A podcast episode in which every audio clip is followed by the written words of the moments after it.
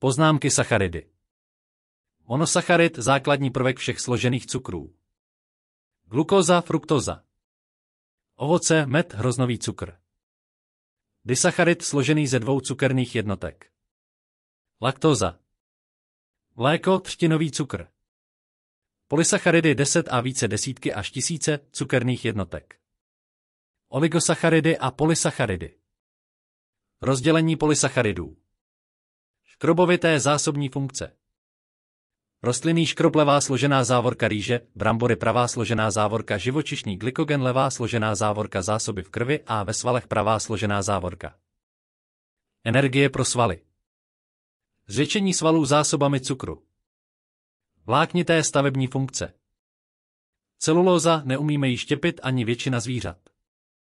Je to nerozpustná vláknina. Trávení. Trávení začíná v puse. V žaludku je kyselé prostředí a zbytek se tráví v tenkém střevě. Štěpíme je až na monosacharidů. Sacharidy se přesunují do krve. Monosacharidy. Se druhů sacharidů znamená více energie, glukóza a fruktóza.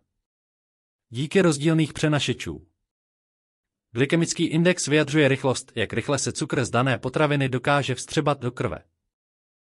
Vyjádření glykemického indexu je orientační, protože index hodnoty 100 má právě glukóza, ale nejedná se o hodnotu nejvyšší.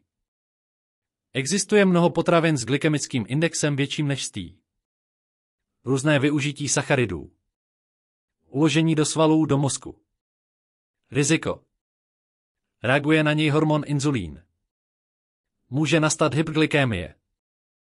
Nejčastějšími akutními projevy hyperglykemie jsou žízeň, sucho v ústech a s tím spojené nadměrné močení. Někteří lidé také cítí velký hlad nebo vidí rozostřeně. Močí tělo spolu s vodou ztrácí i minerální látky. Fruktoza. Cukr v ovoci. Snížení glykemického indexu je rozdíl, jestli přijímáme z ovoce nebo z nápojů a smutí. V ovoci snižuje glykemický index vláknina. Kolem 400-600 g ovoce a zeleniny denně. Ovoce a zeleniny 2 lomítko 1 ovoce na zeleninu. Cukr a hyperaktivita u dětí.